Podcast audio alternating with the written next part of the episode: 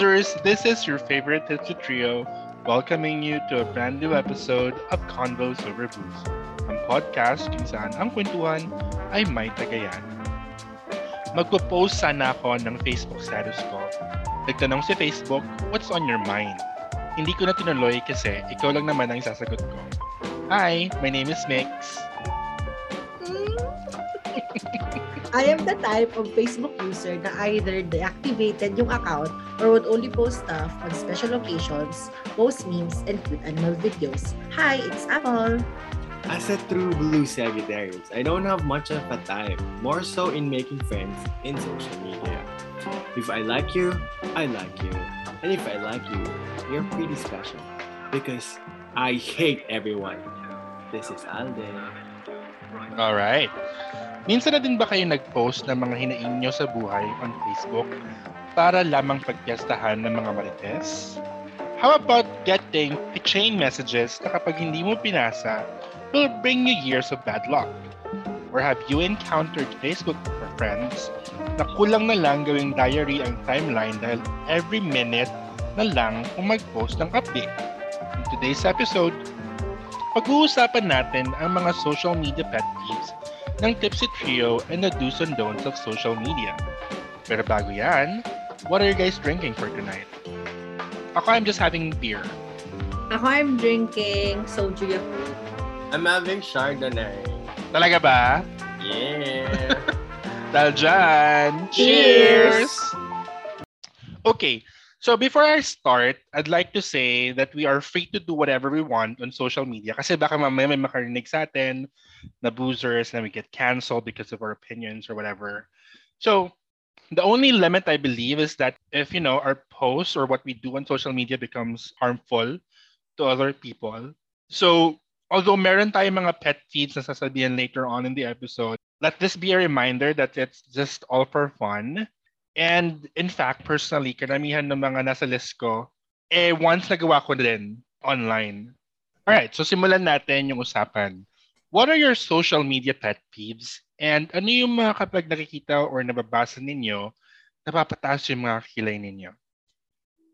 Ako, I'll start. So one of my social media pet peeves is when people air their dirty laundry online. So ito yung mga nagpo-post ng mga family problems nila or coworker problems nila online para lamang pagpiestahan ng mga marites. So usually yung mga ganitong post, marami kang makikita sa comment section na, Uy, Mars, sino yan? Or, girl, sino yan? di ba? Mm. We need to understand na most of these people who comment on your post, karamihan sa kanila are just there for the drama, for the tea. Hindi talaga sila concerned True. sa mga Sayo. sayo. Oo. Madalas sa madalas, gusto lang nilang malaman kung sino yung tao behind your post. Yung pinaparinggan mo, yon. Tapos, ang malupit pa dyan, yung mabackstab ka. Kasi isa sa mga nakichika sa'yo, magsusumbong doon sa Oo, na isi-screenshot paringgan mo. yung post, True! tapos Right. isi-send sa messenger. My God. yes. Diba? Ako naman, isa sa pet peeve ko is, ewan ko ha, siguro ayoko lang kasi talaga ng gantong mga videos. Pero ayoko kasi talaga nakakita yung mga aksidente na videos, yung caught on camera na mga... Oh. Yun, kasi nakaka-stress siya for me. Hindi siya Yeah. nakakatulong sa mental health ko. Kasi minsan, like, for example, yung pagod ka, di ba? Tapos gusto mo mag-break. And one way to take a break is through scrolling your Facebook account. And True. then, makikita mo yung pinasagasaan. Parang, True. no, ayoko nang ganun. It's Please. not the good platform for that. Parang gano'n. Oo, true.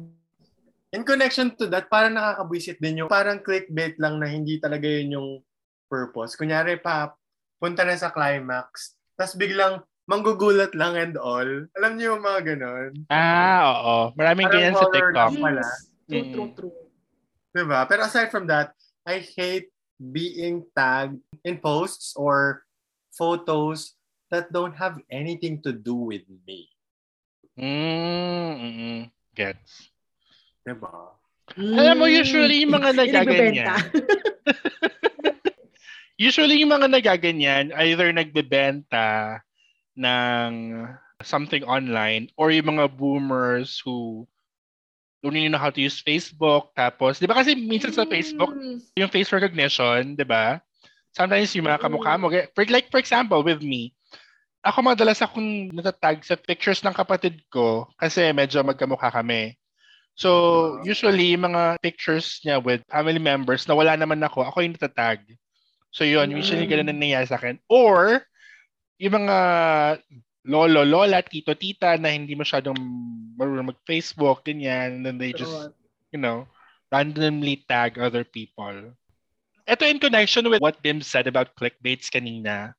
It's actually one of my pet peeves. Ito naman, clickbaits on YouTube. Lalo na yung mga Pinoy baiting content. Yung mga uh, foreigners Mm. reacting to ganito, ganyan. Or Oo. white foreigner, chorva, chorva, first time in Boracay. Or white foreigner reacting to True. Miss Universe 2018. Ayan, gusto din yan online. Kasi alam nila na puputaktin sila ng views. Kasi alam mo naman, ang mga Pilipino, ewan ko ba, asam-asam talaga natin yung ano na yan. siguro kasi tayo mga Pinoy, ano eh, we love being validated. Lalo na kapag foreigner. Ayun, true. Ikaw, Apple, ano pa sa'yo? Isa pang pet peeve ko related sa tagging. KJ na akong KJ, pero ayoko nang tinatag ako sa mga pictures na hindi sinasabi sa akin. Hmm. As in, kasi, akin yun ni social media ko yun. Bakit mo ako bibigyan ng picture ka mga basahan? Pero Diba? alam mo, may option na kailangan i-confirm mo muna bago Iko-confirm mo na kung may tag. Ah, exactly. Kaya inactivate ko yung feature na yon Kasi nga, teka lang naman, may image naman akong pinapakaingatan, di ba? yung tipo paano ako nakikipagdigmaan. Ano naman ganun. Oo. Tapos, in relation naman to clickbaiting, ito naman related siya sa mga nagbebenta. Hmm. Iritang-irita ako sa mga post na PM for price. Ay, true ka dyan. Bakit? Bakit sa IPPM? Kung pwede mo namang ilagay na doon yung price. Hindi ko get. So ano, pag ako ba nagtanong, mag-iba yung presyo? Ito kasi yung reason ng mga online sellers dyan na hindi ko din magets ha. Kasi ang reason nila, bakit kailangan i-PM mo sila for the price is because para daw hindi ma-compare yung price nila with other sellers. But the thing is, is para ka lang din nagbebenta sa tindahan, sa grocery, di ba? True. Makakompare at makakompare mo din yung prices ni grocery 1 kay grocery 2, di ba? Exactly. Mm-mm. Eh, dito pa, dumating din ako sa face ko na nagbebenta ako ng online, di ba? Like, parang four years ago, nagbebenta ako ng K-pop albums online. From the very start, lagi kong nilalagay yung price kasi ayokong mang clickbait. Wala din akong time to answer PMs or private messages or DMs para to ask for the price. So kung ano na yun, yun na yun. Tsaka sa akin kasi, if suki mo siya and if maganda naman kasi talaga yung services na ino-offer mo, they would buy from you. True. Ikaw, Bem. Before, hindi ko siya kayang i-tolerate. Pero ngayon, medyo humahaba na yung patience ko. Kapag sobrang daming post sa story na mukhang my week na instead of my day, na nagiging dot na lang yung story mo instead of line. Alam mo yun, kunyari isang gabi lang nagkakaroon ka ng what, 50 posts? Oo. I hate it. I used to hate it. Pero ngayon parang okay lang kasi ano, pwede mo nang i-view. Alam mo, isa yan sa mga conscious things talaga na tinatry kong i-avoid. Yung pagpapost ng sobrang daming my day nga. Kasi yung iba, hindi din naman nila pinapanood. So might as well just post it on your Mhm. timeline, di ba? True. Pero ano, I mean, isa ako sa mga gumagawa ng ganyan, especially pag concerts. Like, Mm, Binayaran ko yung concert na yun, so I would post everything. alam mo, what you could do moving forward is take reels na lang. Instead of posting everything on your My Day or story. Pero kasi pag reels, gusto mo pang i-edit and all. Eh sometimes, if it's Oo. story, gusto mo ano, parang timely, parang on the dot, Mm. parang on the Ah, spot. parang real time. Real time. Sorry. Trot. Mm, yes, But yes. it's cute, but you know, sometimes it gets too much. Mm. True. Okay, What else? sige. Another one for me is posting a selfie online with a Bible quote or a random quote that you find online na wala namang kinalaman sa selfie. Significance. Yeah! Ay, girl! Kuya, What's ano? relationship, di ba? Hindi ko gets, kuya. Anong relevance ng quote mo from John 4.13 or whatever, di ba, sa picture mo? ang picture mo kunyari, naka two-piece ka sa beach, tapos ang quote mo is, For God so loved the world, He gave us His only Son. Di ba? Di, bakit? Paano? Hindi ko alam eh, ito. Naka-encounter na ba kayo nung kinopya na nga yung quotes online? Wrong grammar pa din. O yung wrong grammar. oh yung wrong grammar, acceptable yon Kasi ang dami nga ganon. Oo. Ito kasi yung ano doon eh. Alam mo kinopya siya kasi yung quote, familiar ka. Oh. Wrong grammar pa din.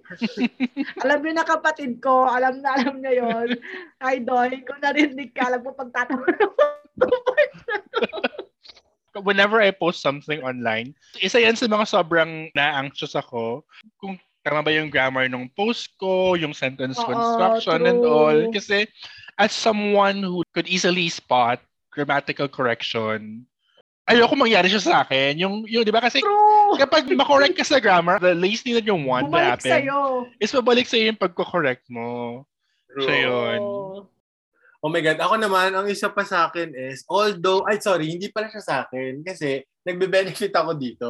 Pero feeling ko, madami nagko-complain na yung social media nagiging sobrang daming ads already na parang tinitake advantage na siya ng mga brands. Eh ako, nagbo-boost posting talaga ako because of the company I work with. Eh. So, it helps. Mm, But others don't like it that they see a lot of advertisements on social media. mm Ako sometimes, may mga certain advertisement or ads akong nakakita online. Anong tawag dito? Ako yung na-hide ko. Hinahide ko. Oo, ganun. Ayun. Ano pa sa'yo, Apple? Well, nakita ko to hindi sa Facebook but madalas before sa Twitter. Yung mga nangi-scam, like for example saying, please send help, pahingi naman po ako ng Gcash for my tuition, ganyan-ganyan. So, syempre, ikaw naman, bilang K-pop community is very giving kasi talaga. So, push ka lang. Lalo na sa ganyan, mga ganyan. idols nyo, Oh. te. totoo te, only to find out na yung inabot mo na dinonate mo kay Bagets, pinang concert. Parang, wag ka naman ganon. Huwag kayong mga scam ng ganon. Kasi yung iba doon, ang intention talaga nila is makatulong talaga. Tapos, sisirain nyo lang yung binigay nila na trust sa inyo. Wag ganon. So, yun. Ikaw, Bem. Ako siguro last na, if someone is posting too much unnecessary negativity or yung mga sobrang brutal words and all that or photos na, you know, kahit na alam mo na yung complaint mo ay valid, pero if it's too much already, I don't think it should be on the social media pa. Get a therapist. Yeah. Diba? Ako last sa pet peeve ko, and I think that napag-usapan na natin siya in one of our past episodes, is yung pagpo-post ng mga fake news without, you know, verifying the source, vouching yeah. for True. the article, ganyan. We've witnessed recently how damaging fake news could be and someone else's uh, reputation, ganyan. It could even cost a person an election, diba? So yeah, Mhm. um, hopefully we could do something about that. Speaking of doing something about social media in general, so what are the social media etiquettes that we should follow so that we could avoid becoming the toxic social media person? Ako, I'll start. One is, good thing na nabanggit to ni Apple kanina sa mga social pet peeves niya, we have to normalize asking other people's permission if we are to post pictures with them online. Lalo na kapag yung kasama mo sa picture would be a minor person. Yes. One Oo. reason kasi is because sobrang dali kasi mag-grab ng pictures lalo na on Facebook, 'di ba? And then you could use that to Mm-mm. create a different persona or to catfish, 'di ba? You could create fake profiles using that picture. True. So yun, para maiwasan yung mga ganong scenario. Saka, ano na rin, for the privacy of the person na din. Mm-mm. But yeah, Paul. Ako siguro, in connection with yung sa pictures, hindi lahat ng bagay kailangan natin i-post online, especially yung mga locations nyo. Kasi ang daming stalking incidents na nangyayari. Hindi lang natin nakikita personally. I mean, sige, sabihin na natin, wala ka namang intention to meet anyone doon sa senior, parang random lang. Pero kasi, I think it's better na lang na wag mo na lang i-share. Ito, Mm. tatanungin ko lang, gusto mo din ba na may random person na mag-hi sa'yo out of nowhere. Di ba hindi din naman? Lalo na kung hindi ka naman celebrity, di ba? Oo. So, parang keep it to yourself. Hindi mo naman kawalan yan kung ikaw lang True. nakakalam ng lugar na yan. Kaya ang practice ko talaga when I post something online. For example, sometimes kasi diba I post something on my story na may location, ganyan. What I do sometimes is I post it a day after ko manggaling from that location. Para if, you know, for example, to avoid yun nga, yung mga ganyang incidents of stalking or whatever, diba? Yes. True. Pinapost ko siya after the event na lang para hindi siya real time. Mm. Ikaw, Bim. In connection to that, I think although, oh sige, ako naman to si benefit of the doubt. Feeling ko kasi may sarili na purpose, kaya nila ginagawa yun. Maybe they'd want to meet up other people who are in the same area for some good reasons or, you know, something like that. But just to justify, maybe not to post too much personal information that could harm them. Say, for example, you don't really post your bank account, Exactly. Mm-mm. yung mga ganon. Siguro that's Apple wants to say talaga. Pero Mm. another thing, siguro on the point of business social media account. Actually, this is also applicable to personal social media accounts. I mean, yung mga content na ina-upload, you know, are checked talaga na based on kung ano yung values ng company or ng person. Ibig sabihin, hindi ka Mhm. something that would really harm other people or yourself. So that's True. it. It's good that you guys said something about posting personal info online.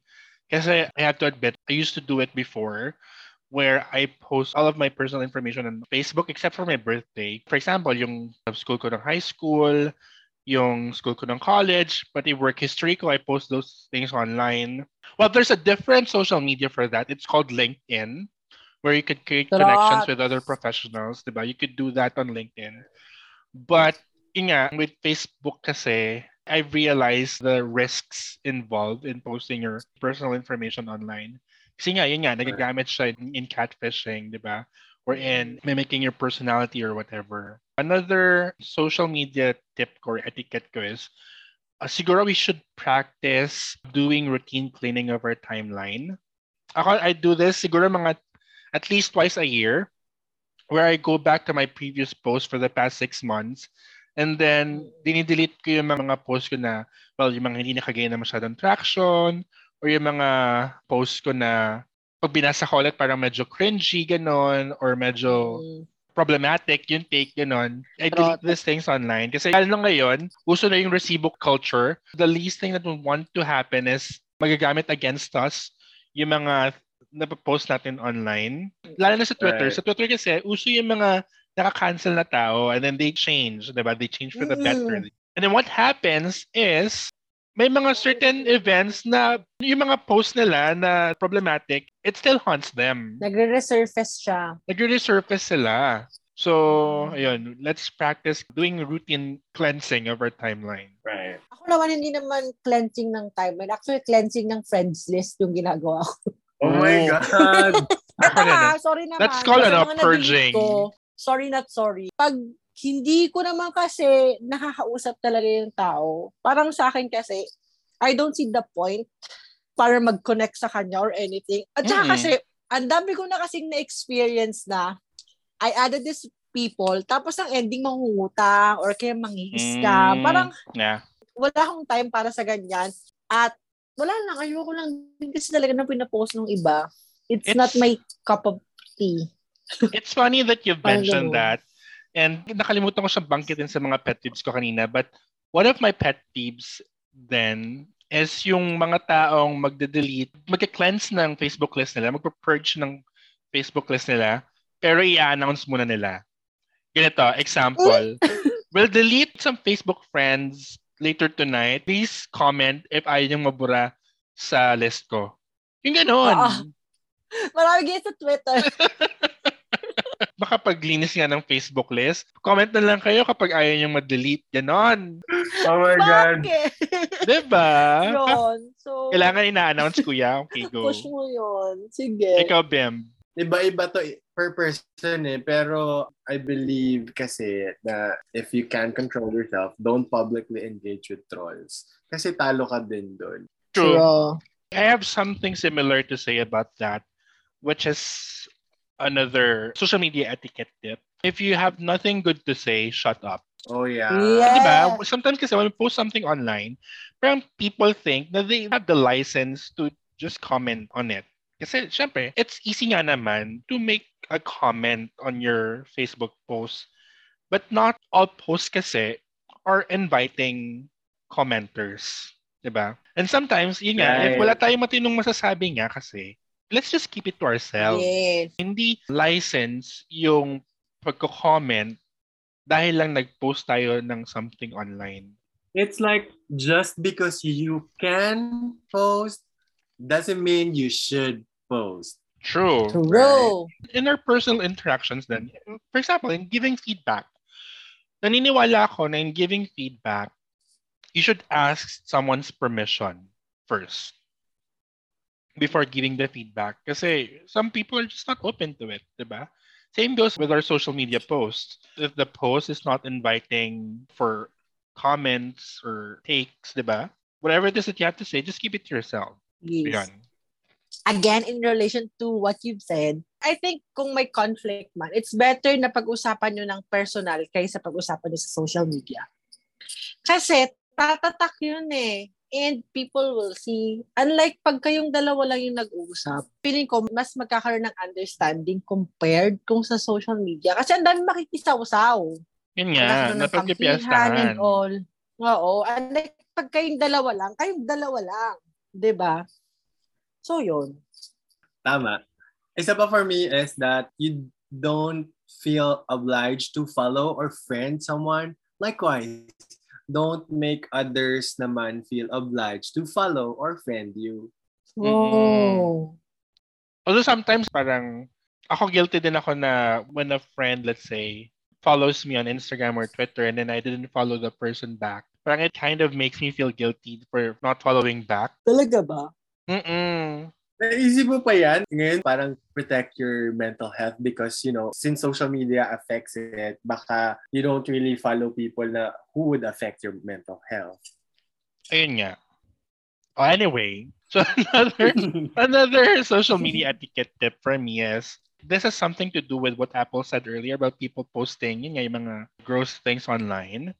Learn to use disclaimers or trigger warning. If yes. the video or the picture involves a sensitive content, maglagay kayo ng trigger warning. This involves sensitive content or trigger warning, rape, trigger warning, dead bodies, mga ganon. So that when people scroll, di ba, on their timelines, skip na nila kagad if they're really not interested to watch that True. Thing. Parang ano, pasintabi sa mga kumakain. Mga ganun. Yes. Oo, correct. Ako, I feel like you have to consider your audience. You have to know the difference between uh, parang public and a private message. Gustong gusto ko actually yung feature ng Instagram na meron siyang close friends.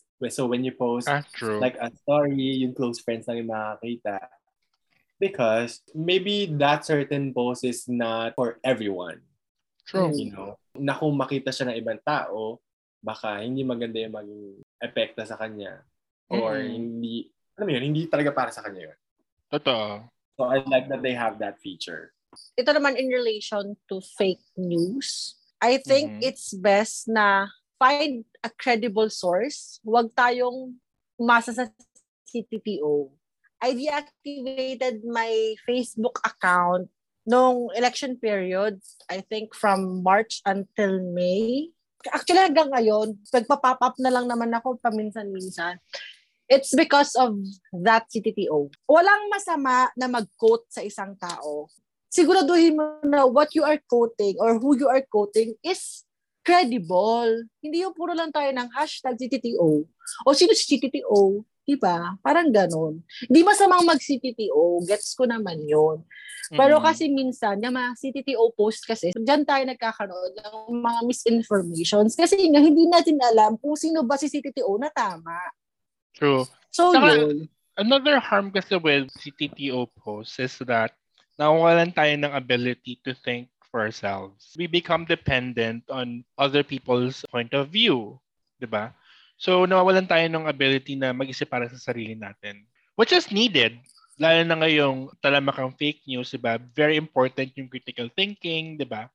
So yun, dapat i-practice natin siya talaga. Ikaw, Bem, Ako very simple, very basic, but I think this is a must that you have to really think twice before you click post or before you send a message or you before you post something. Totoo yun, yung think before you click. True. Yeah. Oo, naniniwala din ako doon. Let's keep in mind, malaki ang difference ng pagiging funny versus pagiging offensive. Ah, yes. Hindi lahat ng pinopost mo, hindi lahat ng iniisip mo na funny sa part mo is funny for everyone.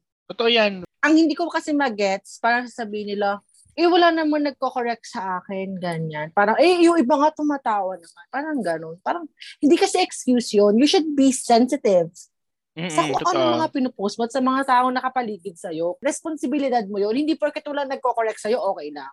No, it's Mm-mm. not. So yun. Speaking of which, avoid doing things just for the sake of clout. True. For most people recently, napapansin ko, addictive yung nabibigay na thing ng clout. Parang they do everything for clout, even if it's offensive, ganyan. So yun. True. Anyway, so spending too much time on our phones has become a problem for most of us, myself included. We can't do our number two in the restroom if you're watching any YouTube videos or reading something on Facebook. We find ourselves doom scrolling on TikTok minutes before sleeping. We ruin our moods because of a mindless hot take on Twitter. So my question for us is, how do we cut down our screen time? So any tips for abusers? Ikaw, Apple, most especially recently, you've been distancing yourself from Facebook.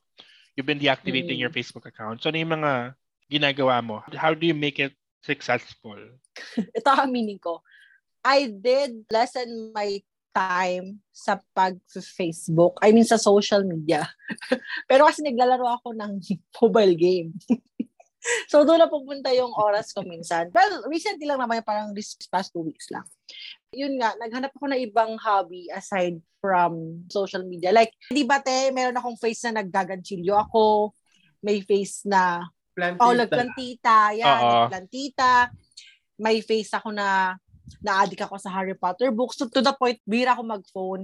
Ewan ko lang, ah, ito lang sa akin na. Pero kasi, since ako yung nag-edit ng podcast natin, to be honest, lagi ako nag-worry kung maabot ko ba yung Monday deadline. Laging yon. For example, weekend na, bihira mo na ako makikita humawak ng phone kasi busy na ako mag-manage ng time kung paano ko tatapusin yung ganito kahaba na podcast and to edit everything out. Siguro yun Mm. din yung reason kung ba't na-shorted ko. Kasi nga nag-worry ako na baka may mga bagay na hindi ako matapos. Kasi nga nag-social media. So yun. So I guess one good tip for listeners, for our boozers, is to find a hobby out of social media. Tulad ng ginawa mo, di ba? You Yes. nag-ganchilyo ka, naging plantita ka. Well, yung mga ganong hobby. Yes. Ako naman, tip ko, lalo na kapag, kasi usually we spend time on our phones minutes before sleeping. So I guess one good tip is to keep your phone or any screen actually out of the bedroom. Actually, yung nag-ayos ako ng room ko before, naghahanap ako ng feng shui tip. So one feng shui tip na nanap is, alisin mo daw lahat ng mga electronics mo or mga gadgets mo from your bed. Kasi di ba some bedrooms may TV, di ba? They also have their workstations in their bedrooms. So I guess that includes your phone. Di ba? Para Mm. hindi ka din ma-distract. Lalo na kasi yung blue light na tinatawag nila, it actually disrupts your body from producing sleep hormones. Right. So yun. For me naman, I think it's wise to schedule or make a schedule kung kailan ka lang gagamit ng phone for social media. Because I've experienced that myself, especially with TikTok. Once you start watching TikTok, Yes. Hanggang madrain yung Brent, battery mo. totoo. Diyos ko. Right. Kapag nag-aaral ako, sabi ko, okay, five minute na break. Yung five minute ko naging 50 minutes. Naging isang oras. Kanonood ng mga TikTok. So for me, better schedule your social media usage. I actually used to have a time na I can only use social media from X p.m. to X p.m. So I cannot really use that during working hours or sleeping hours. Parang Mhm. ganun. Ako naman, another tip from me, although medyo drastic siya, apart from deleting apps, is at one point I had to give my phone to my brother para hindi ako mag-check online. Saka meron kasi Mm. akong analog phone, yung 3310. Oo, may Nokia. keypad. Oo, yung di Oo. Oh my keypad. God, it still works now? Yeah, well, this Bago one is yung yan. bagong release na ng Nokia. Colored na siya. Hindi siya yung old school na 3310. So I have this Yun. phone. Kapag finals period ko or, or midterms period and I really have to study, I switch to this phone para hindi ko ma-access yung social media ko.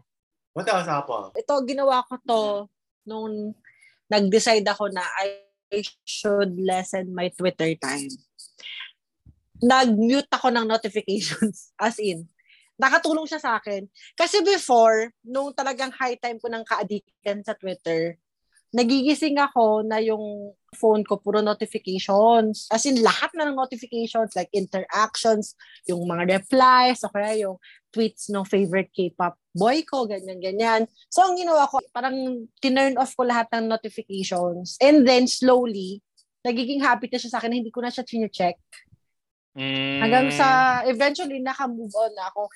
And another tip, effective siya kasi sa akin, is sa first 30 minutes ng pagising mo, huwag kang mag-phone. Guilty ako dyan. Doon kasi tumatagal yung araw ko. Eh, I mean, doon ako tumatagal sa kama, kafo-phone, yung, yung pagising ko. Parang you Talaga. have to As start your day right by not using your phone. That makes sense kasi siguro one reason why we become addicted to social media is we have this kind of fear of missing out na parang when we keep ourselves from our phones for hours, parang ang dami kasing nangyayari online. And sometimes gusto natin tayo yung may first dibs on every news, on every chika, di ba? So that's why it, becomes addictive sometimes. So that makes perfect sense. I super agree with turning off your notifications because I do that. Until now, wala akong notification except for work-related stuff and, you know, family. I also agree dun sa sinabi nyo na pag wala kang access sa phone mo, at least mababawasan mo yun. Pero with other people kasi, hindi pwedeng hindi nila hawak yung phone nila eh kasi trabaho, you know, Mm-mm. and all that. Another thing for me is straightforward self-control. Tigilan mo yung sarili mo sa No. diba? Totoo. At saka ito pala, ginagawa ko rin pala to. Once lang ako mag-charge ng phone sa isang buong araw. Mm. Pag matutulog lang ako mag-charge ng phone. So, kung maubos yung baterya ko, bahala siya. Maghintay siya hanggang Ah, matulog ako.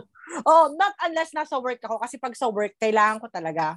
Ako siguro, I don't really, hindi ako mahilig mag-turn off ng notifs ko. Well, in some GCs na school-related, minumute ko yung conversations, yung chats. Hmm. What I do instead is I put my phone on silent mode. Uh, lalo na kapag school or work-related siya.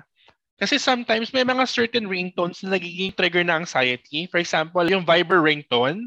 There was a point when I was Mm. working na yung tunog ng Viber ringtone sa akin, it really gives me an anxiety kasi alam ko na kapag tumunog yon, it's work-related. It's a task coming from my boss, ganyan, or it's an escalation or whatever. I put it on silent mode para hindi ko siya ma-associate with anxiety. Girl, Yun. yeah. Sobra talaga siya. Iba talaga yung anxiety na de-deliver niya sa akin nung nag-work pa ako.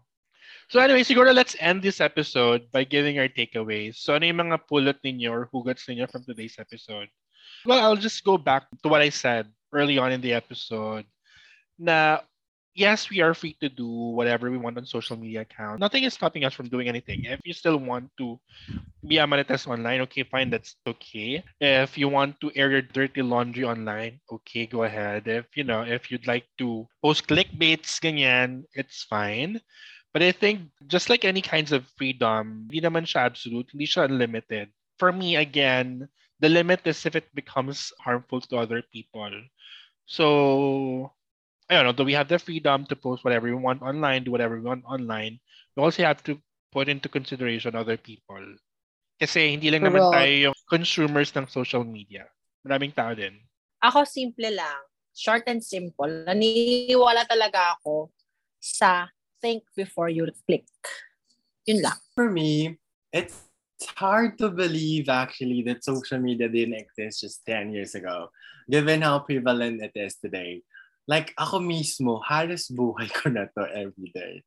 Well, while it's also exciting to interact with friends and coworkers from anywhere and at any time, there are risks associated with this extent of connectivity. Katulad nga ng mga na-mention natin kanina.